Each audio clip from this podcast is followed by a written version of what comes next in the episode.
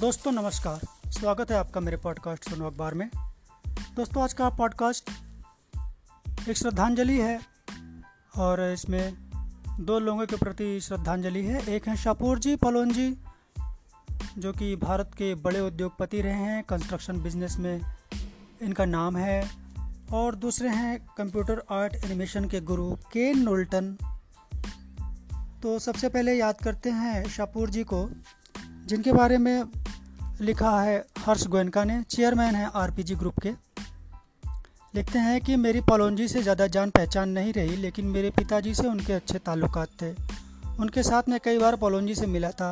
इतने बड़े उद्योगपति होने के बावजूद पालोनजी बहुत लो प्रोफाइल रहते थे, काम से काम रखते थे, बहुत सभ्य और विनम्र होकर बात करते थे। उनको देखकर सीखा जा सकता था कि इतना बड़ा आदमी होकर भी कैसे लो प्रोफाइल रहा जा सकता है। उनकी सादगी से सीख मिलती थी। बहुत कम लोग जानते थे कि यूरो का फोर्स उनकी कंपनी है। टाटा के सबसे ज़्यादा शेयर उनके पास थे। कम बोलते थे लेकिन स्पष्ट बोलते थे। उनका घर और ऑफिस दोनों ब्रिटिश स्टाइल का था और रहने का अंदाज भी। एक बार उन्होंने मुझे लंच पर बुलाया। बिल्कुल ब्रिटिश तरीके का खाना पीना था, कोर्स बाय कोर्स ब्रिटिश खाना आया। वह कमरा बहुत बड़ा था, वैसा मैंने आज तक नहीं देखा। मुझे लगा मैं यहाँ फुटबॉल खेल सकता हूँ। कारोबार में उन्होंने काफ़ी सफलताएं हासिल की। आखिरी के कुछ दशकों में उनका कंस्ट्रक्शन बिजनेस सबसे बेहतरीन रहा। उन्होंने देश में ही नहीं बल्कि देश के बाहर भी काफ़ी काम किया है।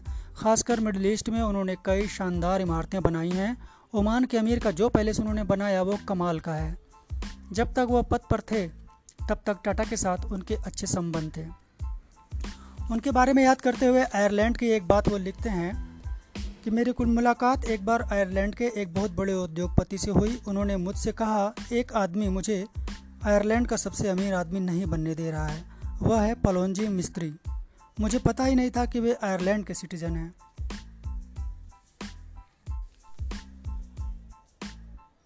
पालोनजी कंस्ट्रक्शन के क्षेत्र में 1865 में कंपनी के साथ 18 साल की उम्र से जुड़े। 1975 में चेयरमैन बने। विदेशों के अलावा मुंबई में Oberoi hotel, reserve bank, SBI, world trade centre, hotel Taj extension जैसी इमारतें इस समूह की पहचान हैं। उनकी नेटवर्थ 29 अरब डॉलर की थी। 2016 में उन्हें पद्म भूषण सम्मान भी मिला है। तो शापूर जी को श्रद्धांजलि। और अगली श्रद्धांजलि हम देते हैं केन नोल्टन को। कंप्यूटर ग्राफिक्स के साइंस और आर्ट को आगे बढ़ाने वाले इंजीनियर, कंप्यूटर साइंटिस्ट और आर्टिस्ट केन नोल्टन का 91 वर्ष की आयु में निधन हो गया। उन्होंने 16 जून को अमेरिका में सोरोसोटा, फ्लोरिडा के एक अस्पताल में अंतिम सांस ली। उन्होंने 1962 में विश्व की प्रमुख रिसर्च लैब बेल लैब्स में काम की शुरुआत की थी। यह जानकारी होने पर कि लैब ने फिल्म पर इमेज प्रिंट बनाने वाली नई मशीन लगाई है, नोल्टन ने कंप्यूटर ग्राफिक्स से फिल्में बनाने का संकल्प लिया था। नोल्टन ने अगले कुछ महीनों में कंप्यूटर एनिमेशन के लिए पहली कंप्यूटर प्रोग्रामिंग भाषा बेफ्लिक्स तैयार की। अगले साल उन्होंने इस भाषा का इस्तेमाल कर एनिमेटेड फिल्म बनाई। डॉक्टर नोल्टन और उनके सहयोगियों ने जल्द ही बेफ्लिक्स की जगह अन्य टूल और तकनीक का उपयोग शुरू कर दिया। इस टेक्नोलॉजी ने फिल्मों के कारोबार को बदल डाला। 1980 के दशक के मध्य में कंप्यूटर ग्राफिक्स फीचर फिल्मों का अभिन्न हिस्सा बन गए। आज कंप्यूटर जनरेटेड इमेज या CGI की लगभग हर मूवी और टेलीविज़न शो में भूमिका है। कंप्यूटर साइंस के विशेषज्ञ टेड नेल्सन का कहना है कि वे मूवी स्क्रीन को पिक्सल से भरने वाले पहले व्यक्ति थे। बेल लैब्स में डॉक्टर नोल्टन को एहसास हुआ कि वे कंप्यूटर से बने डॉट्स, शब्दों, अंकों और अन्य चिन्हों को मिलाकर विस्तृत इमेज बना सकते हैं। प्रत्येक चिन्ह और संकेतकों का चुनाव उनकी चमक के आधार पर किया गया। उनका कंप्यूटर प्रोग्राम हर चिन्ह की चमक को बदलकर फूल या चेहरों जैसी इमेज बना सकता था।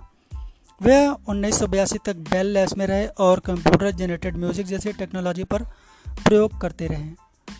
तो शापूर जी को और नोल्टन जी को हमारी श्रद्धांजलि के साथ आज का एपिसोड यहीं समाप्त होता है। अगले एपिसोड में फिर आपसे मिलता हूँ, तब तक के लिए आपसे विदा लेता हूँ। दोस्तों नमस्कार।